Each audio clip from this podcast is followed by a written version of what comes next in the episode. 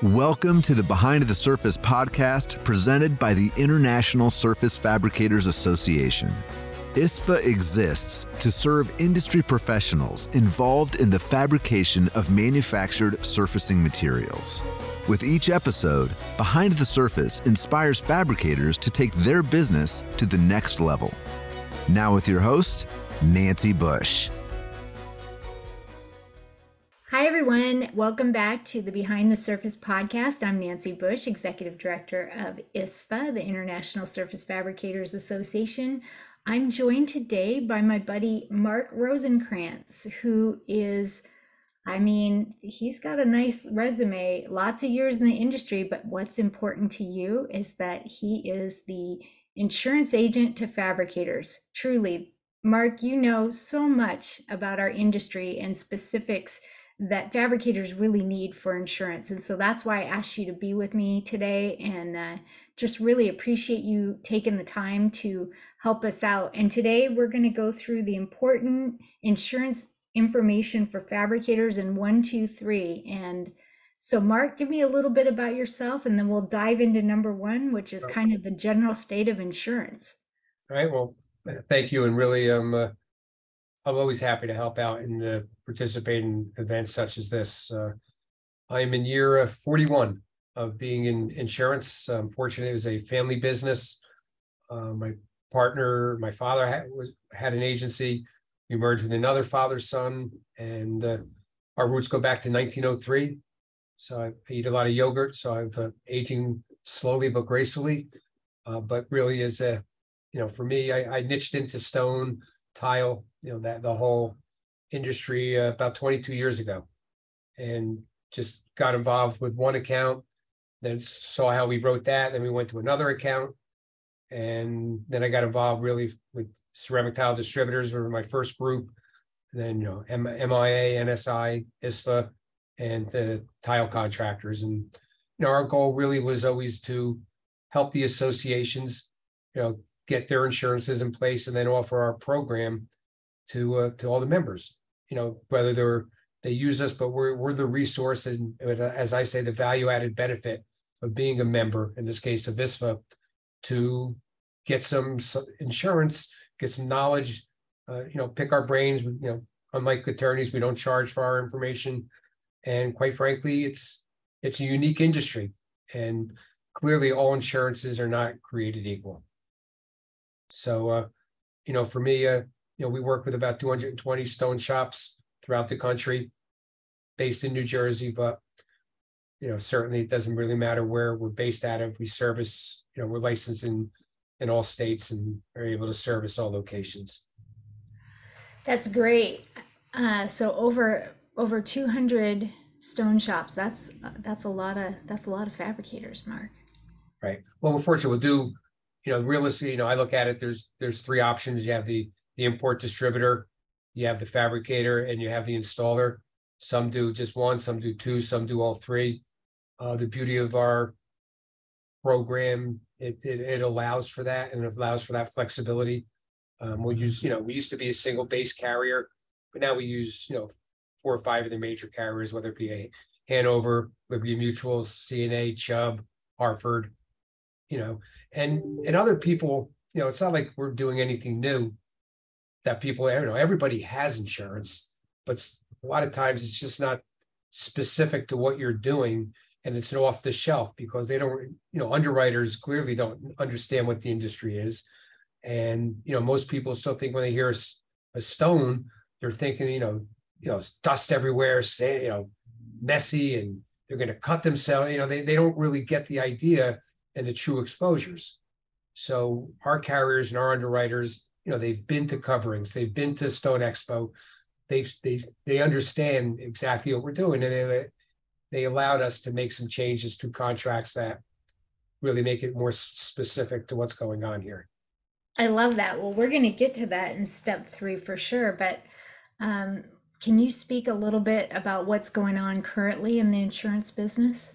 Uh, uh, it's it's we're in a uh, you know a lot of times you have hard and soft markets, and this is certainly uh, developing into a a firm market in the sense that there's been so much you know you know we have bad natural disasters. So we're having fires everywhere. You have floods, you have hurricanes, we've had these tornadoes. Uh, and over the last, you know, three, four years, it's really been impacted. And it really, you know, when that happens, it's just not, you know, Florida or Louisiana or California that are getting hurt bad. They suffer the damage, but everybody shares in that loss and the capacity of the insurance companies. Now we now you take that and you add a short a supply supply shortage and the cost of re- replacement costs. So anything with property to rebuild is you know at an all-time high. You know, there's no more where it used to be $150 or $200 a foot. It's now sometimes 400, 600, 700 dollars a foot just to rebuild. And uh, all of those costs ultimately get have to be shared. And that's uh, you know, makes you think about insurance much differently. Uh, particularly, you know, insurance now is really designed for a uh, for something big. Uh, small little claims that used to put in for you had you know, two thousand, three thousand dollar loss, fifteen. You know, you would always put it. You know, let me just put it through insurance. Um, you have to be very careful now. Your car, you know, the base obviously is based on the size of your risk, whether it be your uh, on a homeowners and you know uh, or your business insurance. But at the end of the day, you you only really get three claims, sometimes two, but at the most three claims with one carrier before you're going to get non-renewed. They just don't have it, you know. This may be a surprise, and I hope everyone, when when you're listening to this, this is the time you should be sitting down because the big surprises and insurance companies don't like to pay claims. I know that might have been a shocker to you, but you know when they're when they pay and they you know you're going to get non-renewed so, you know, what do you do about that? The first thing that you should do on any of your property insurance, you really need to increase your deductibles. And, you know, the days of having a $500 or $1,000 deductible really doesn't make that much sense anymore because you're not going to submit a claim for $1,500 $1,800. You should start with at least a $2,500 deductible. And in some cases, even go to a, a $5,000 deductible because at the end of the day, if you have a major loss, you know, you suffer a hundred thousand, two hundred thousand, you know, big losses, you can find, you know, the five five thousand dollars is nothing. And quite frankly, you just can't use your insurance to pay small little, you know, you have a slab, I break two slabs. No, you're not, you're not submitting that claim. You're just absorbing that. So you might as well get the credit and save some premium by taking a higher deductible. And that use that same philosophy on your homeowners because it's even worse on personal lines insurance than commercial lines these days. Uh, and again, remember, all your claim information gets shared by all insurance companies. So you just can't hide it. You can't lie about it. You're, they're they're they know what's there. So that would be one of the main things I would do, because the market still. I mean, carriers, our carriers look at it and say they want to get eight to twelve percent increases across the board, and you know we obviously push back because you know sometimes it's you know if if they're getting exposure increase, so in other words, somebody's sales increase or payrolls increase, well, then the rate doesn't necessarily need to increase as well. So, you know, that's it's a tight market for what I would say. You need to be just very efficient in how you use your insurance. And again, you know, just so you're going to self-insure a little bit of the small items now because you just can't. The industry doesn't doesn't want small claims, and quite frankly, it's not in your best interest. So three strikes, you're out. Three Think strikes, you're, uh, yeah, then you'll really start paying because you'll pay, you'll get put into a specialty market and it's a higher premium and the coverages aren't as good. Wow. So, yeah. That's startling. I did not know that. Um, good information. Well, so tell me a little bit about some of the uh, insurance risks that everybody knows about, uh, but you know, is specifically for fabricators like cyber. Right. Well, on the cyber side, cyber uh, is, is a probably the biggest, largest and biggest frequency of claims that we see in the industry at the moment. Uh, the cyber criminal absolutely flourished during COVID, and it's really an industry all to itself. So everybody, everybody, whether you have a business, you're one person shop or 200 person shop. Everybody has an exposure because everybody has a laptop or a computer and a cell phone And the criminal element out there, if they want it, they're gonna take it. So you need to be very proactive in what you do before something happens. And then unfortunately, if something does happen, you better have the resources to get you out of that situation. And those resources really on your own, you're you're you're not going to win. You you need insurance. You need an insurance policy, a standalone cyber liability policy to protect your your systems. Um, particularly, it's you, you have so many people working from home still. Home systems aren't as secure as office systems. You know, you got dogs barking, kids screaming. You know, somebody was going to just here, here, here's my cell phone. Next, you know, they're pushing buttons, they're opening things they shouldn't. And you know, even I think this past week, every day they've been talking about the airports. You know, oh, don't put, don't plug into just to the port. I mean, that's common sense. But you know, one of the things with insurance, mentioning common sense, is that you know, if, if most insurance policies had a stupid or careless exclusion, most claims wouldn't be covered. But insurance pays despite stupidity and carelessness. And so much of the cyber claim is just because people, you know, we we multitask. It's it's you know, depending on where you're even you're even, you know, you're doing five things at once. You know, you're on your phone, you know, even during this podcast, I guarantee you somebody's watching this, listening this, and they're on their cell phone, they're doing something there, they're answering an email, and you open up and do something and it says right after the face, maybe I shouldn't have opened that one. And next thing you know, you know, you got the pirate face with the big carrot in its mouth laughing at you, saying, no, where's my 10,000 Bitcoin? And what the industry has done, this the criminal side, is they've now lowered their bar so that it's only a 10 or 15,000, $20,000 hit because everybody would pay that rather than acknowledging or going to the authorities or telling anybody they're embarrassed. So they pay it and it stays under the radar. And that really has hit the small and medium business owner tremendously. And considering all that's going on, you can still get a cyber policy for under $2,000. And really, the, the, the biggest thing that you'll need to make sure you have implemented is what they call the MFA, the multi factor authentication. I mean, that is the key to the whole thing, which basically just says when somebody's accessing your system from an off site, they just get another you know, message on their cell phone. They have to authenticate it, authenticate that it's them before they log in. But if you have not had a conversation about cyber liability from your broker, you that is, you know, that is criminal. You need to get this taken care of. The carriers that offer this, there's plenty of them out there. They give you pre-breach, post-breach. They do everything for you. If you suffer a breach, before anything happens, the law says you have to notify every customer and prospect that you've had this. We've all gotten that letter from the big, the big box stores, the Targets or Home Depot, any of them. They all send, you've all seen that letter. So you got to do that, get that out.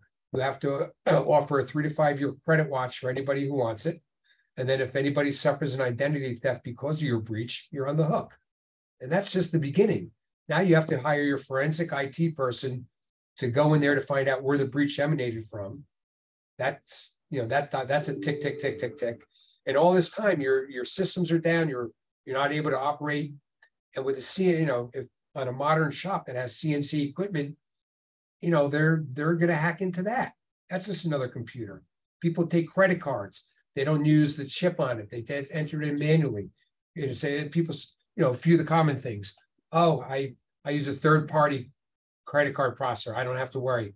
No you do have to worry because you they're they're pushing downloads all the way into your system. You don't know if one's contaminated, and as soon as everyone puts in their credit cards, someone else is reading it, and you know it, it's it's a it's a really really dangerous. It's endless. It sounds it endless. Never ends.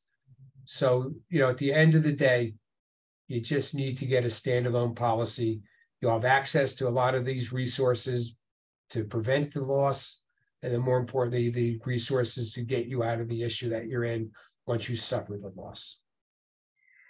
So cyber is super important, and and you know the the world recognizes uh, right. that, right? And of course, for fabricators going 100 ways to Sunday, it just is so easy to get you know lost in the abyss of what what to do there.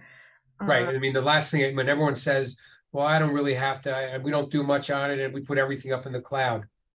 Well, just as an FYI, the cloud isn't secure. That, that's just somebody else's computer. I mean, they call it the cloud, but it's it's not protected. You look at your contract, you're you're not protected. If you get a data breach, you're still going to be down. I mean, it's it it just you just don't store it on site. So don't think the cloud is your protection. The cloud is just someone else's computer. They may have some protection. If you have a third party IT person, just always make sure they have insurance. Get it. We're not going to get into risk transfer here today, but you want to make sure you get a certificate of insurance that names you, your business as an additional insured. This way, if your IT person makes a mistake, they're sort of be held responsible, but that only happens if you get that certificate. That'll be at another day. We'll discuss risk transfers. IT person? You mean the kid? I mean, a third party, I- I- Third party. Right. I mean, let's face it, a lot of shops, you know, uh, you know, you do what you can to get it done and and a lot of times it's not an official skilled trained um, person, just somebody that's really good at things that that covers those sorts of situations. So to have coverage for that is really wise, right? I mean, think about the time lost for uh, one day when a piece of an equipment breaks down and how many days and backlog and jobs you are now sideways on, right? When Right. I mean, I've I've heard of a mill shop that actually was down for weeks um, for a cyber ransom attack. So it was a horrible situation, um, made better by the right, you know, coverage and the right uh, support. But boy, that can be some serious stuff. So speaking of industry specific now, there's some things. Speaking of equipment, uh, that that you know from this industry that really doesn't necessarily apply to others, but they're important uh, tidbits or takeaways that really uh, can make a difference in how much your insurance costs, right? Yeah, I mean, you know, and like I say, there's three components that you have. You know, we have the the distributor, we have a distributor, we have a fabricator, we have an installer. Some people do one, some do two, some do all three. So no one shop is really can be the same as the other shop. Some are bigger, some are smaller. Um, but that being said, there are some commonalities that, at least from a uh, an insurance perspective, you should. If you are doing any fabrication and you have, you know, saws or bridge saw edgers, CNCs, just whatever large equipment there. Uh, what we see so many times is that that, that just gets built and insured under the business personal property coverage.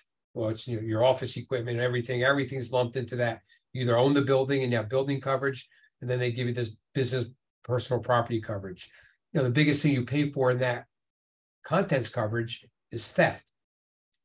As of, you know, in my twenty-two years, I have uh, not seen a bridge saw or a CNC or an edger stolen. Um, you know, it's just not a feasible thing. So we, it, it should be rated as machinery equipment, which is gonna carry a building rate. And the building rate is a much lower rate because you're not paying for theft. And that's a peril that, you know, you shouldn't, and you know, once it's explained to a carrier, show it, a lot of times it's permanently mounted down to the ground. But even so, again, no- you know, who's picking up a bridge saw? Nobody. So, you know, and- these things, you know, you're, you know, a, a decent sized shop's gonna have between five to five hundred to seven hundred fifty thousand, sometimes a million dollars worth of equipment. That's a, you know, that's a lot of premium that you can transfer and you'll still pay premium, but you'll pay a much more favorable rate against that premium by moving it to a, a building rate because it's not subject to theft. I also find from a liability perspective, you know, so many shops, many of them get rated based on sales, gross sales. And, you know, in my opinion, uh, I like to always get it switched to shop payroll because a shop payroll is a much more manageable exposure.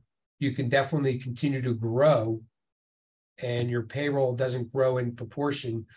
Uh, and I've never really been a fan of when, because you are doing well and have a lot of sales and I don't care what you charge, but the insurance company gets a piece of that action.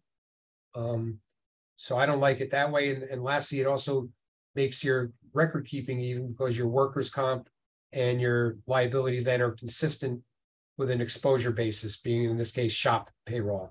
So majority of all our fabrication shops use that as the rating basis.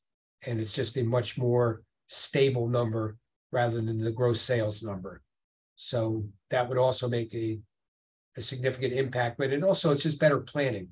You know what your payrolls are gonna do. Sometimes sales is very much estimated. Payroll is a little bit more scientific and exact.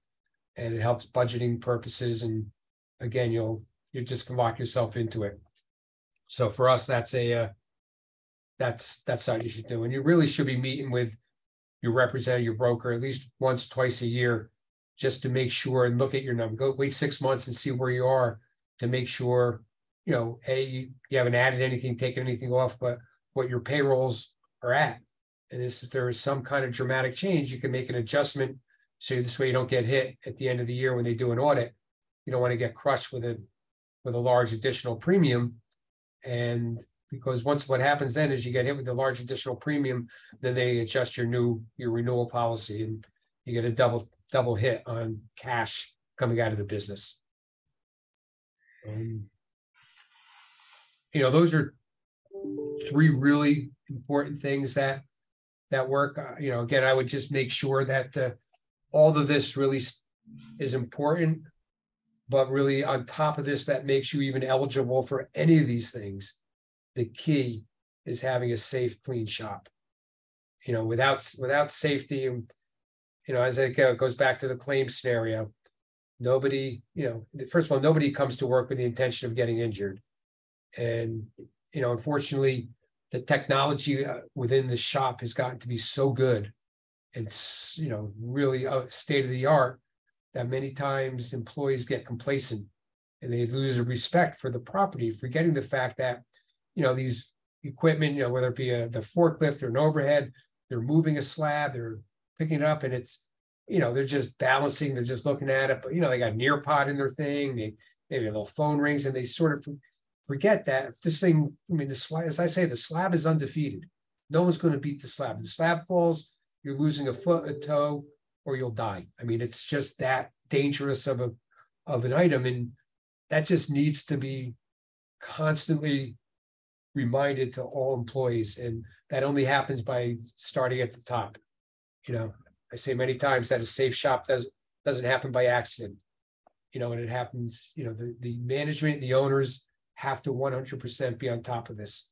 That's one thing that I will say that, you know, having gone to so many shops all over the country, you know, you walk in the front door, you immediately know if it's a good or bad shop. You just look at that first windowsill and see what kind of dust or no dust. And then from there, you just move on. You can, you can just see those that have pride and care and, you know, once a day, twice a day, they, they clean it. They have good, good filters. And a lot of that is really going to be critical because, you know, without continuing the fear monger, the next big thing that may be out there is the silica. And everyone's talking about the silica again. It's a hot and cold item. But I do tell you that the uh, the legal world and the trial lawyers are just circling, just waiting for it to hit. Because at some point or another, from the 70s and 80s, the fact the contractors and fabricators that were slicing, where a majority of it was dry, dry cutting, you know, takes a while for silicosis to uh, to to build within the within your body. And you know, I I've come across several shops now when they hire new fabricators, they X-ray these people on before they even start their job, so they get a starting point to know what their lungs look like before they started. And this way, it sort of insulates that they can't say that they got this at my shop because we know in my shop we test for hearing, we test for air, and these are things that you, you, can't just put your head in the sand and say, no, it's not going to happen to me. It's, you know, it, it already is happening. I mean, you know, there's been a lot of lawsuits that are out there. And unfortunately, the way it works is if you looked at the product, touched the product, were involved in the transportation of the product, you're going to be named in a suit. So pollution liability, it's another non, you would think that this whole pollution's got to cost a lot. A lot of contractors pollution. If you're doing any installation or doing fabrication, it's you know like two thousand dollars for a million dollar limit. It's not a, a major ordeal, but you know, I can guarantee that a majority, if you look on your general liability policy exclusions, you're gonna see a silicosis and a silica exclusion. Because most of the time, regular carriers don't wanna, don't wanna cover that. So. Know, So it's important to ask those questions, right? Yeah. About your Yeah. carrier. Do do carriers uh, encourage, you know, the the good the good sh the good shop behaviors? I mean, is there is there some um, consideration there as well? Yeah. So that, good question, yeah, I'm, on most of the groups, so NSI's example has the accredited, accredited, accredited. Uh, shops, you know, installers, uh, accredited uh, fabricators, all. Everybody who's an accreditor gets a- an additional discount on liability and workers' comp. Even the, the tile contractors, uh, NTCA has five-star shops. And, you know, it's not an easy. Thing to obtain, because it takes about a year, costs some money. And you have to go through a lot of different testing, financial accountability, you have to have, deal with OSHA. But those pe- those shops that do it, and there's plenty of them are, that is the, that's the top of the meeting, they take. They run their business as a business. And they hold, you know, I I consider it almost the same as, you know, you, an accountant's an accountant, a CPA is. An accountant, that's what that extra level. And being an accredited or five-star or shop that's, that's part of that network. Really, uh, it does give you savings. More importantly, it, it, also just prevents. Because you're, you've done so many of these things, it just makes it a safer environment. Which ultimately will make you more profitable. And it's, you know, it's, it's a standard to stand by, because it's a, uh. It really is important and they get it. Not all shops get it and I understand, you know. You know, well, I'm small, there's only four of us, you know, in this case, size really doesn't matter. You know, safety is safety and. You know, whether you're a small shop, then you should be able to keep clean this stuff up quicker. I mean. You know, it's not, a- it's, you know, it's not a good excuse, so you're either committed to it and making it good or. You know, you just gotta be very careful. Well, and I think too, there's, you know, there's programs out there. If you're a really small shop and and you're bringing in shop staff, you know, just in the training, individual training, there's programs. Um, different manufacturers have different, you know, videos and training for shop staff. Uh, I know Master of Stone with Caesarstone is a is a Right. good one, and that's now available to everybody. You know, Right. you can you could have your staff, you know, log in and and record that they uh, went through that program and passed it. So there's there's options out there to. Um, There is so much, I mean, even through, I mean, through, through ISFA, there's a ton of options, through Yeah. your, even your own insurance carriers. You know, if you're not being told about some of the safety and the loss control and risk management things at your carriers, I mean. You know, just don't. Wait in mail, and you get in the mail, you get a renewal policy, you pay your insurance, you move on. You have to, you know, your, your insurance. Broker needs to be your trusted advisor. You got an accountant, you got an attorney, and you got an insurance person those people, you know, they insulate you and make you sleep at night. Without having those three quality people in that, those positions, I don't know how you lie in bed and just stop thinking about what the heck's going on, because it's, you know, you're surrounded by people that are constantly pecking at you, trying to get into do bad things. Well, and every every you know everywhere there's an opportunity to start, right? I think sometimes people get stuck, you know, where do where do I even begin? There's so much.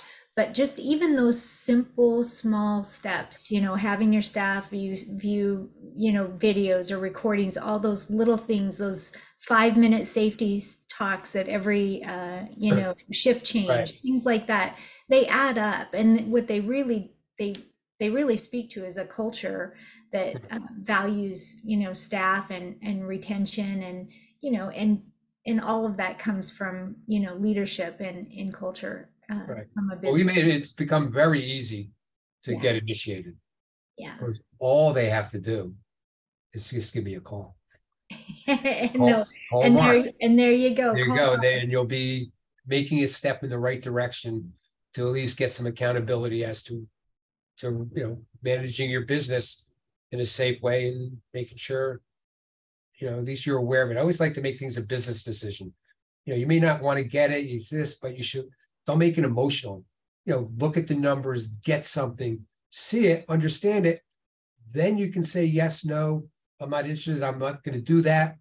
But at least you made an intelligent business decision rather than just something based on emotion or, you know, you know, you know, just fake stuff. You just, just be be smart.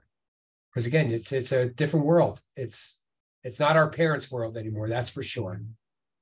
Well, so. and and to begin, you got to start. So I agree. Call Marc, and and uh, I like how you started. Unlike an attorney, you, you, know, it doesn't start ticking when when you start talking. You uh, I'm so grateful for your time in, in all of these conversations and your support of the industry. Really, Marc, it's exemplary, and I just I I can't thank you enough. And you know, if you're a small fabricator and you're you're struggling, um, Marc Marc will help you. And then there might be a day, right? There might be a day where you step into the next program or the next thing uh, to continuously update and minimize your risk. And that's really the goal. Yeah, that is one hundred percent the goal. Take accountability on your own. You take charge. Don't don't wait for something. You need to be proactive on this because it's it's only at the time of a loss that it matters. And you know, I always tell people, okay, you don't want to know, not a problem. Just call me the day before the loss, and I'll make sure you're covered. But you know, they don't know. You know, nobody knows when that day is. But you know, the point is, is just you know, buyer beware.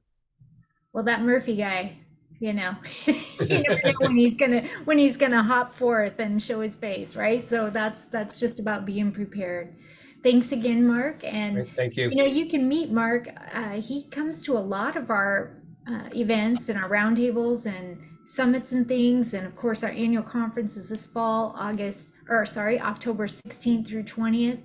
Um, but I think when this podcast launch, our next um, event is going to be uh, in the Chicago area for a fabricator shop tour crawl. So check that out. That's coming in July. And thanks again, Marc, and have Thank a good you. All righty. Bye bye. Thanks for listening. To hear more in depth viewpoints, gain actionable insights, and powerful tools to help you succeed, subscribe to the Behind the Surface podcast presented by the International Surface Fabricators Association. To learn more about ISFA, visit our website at www.isfanow.org.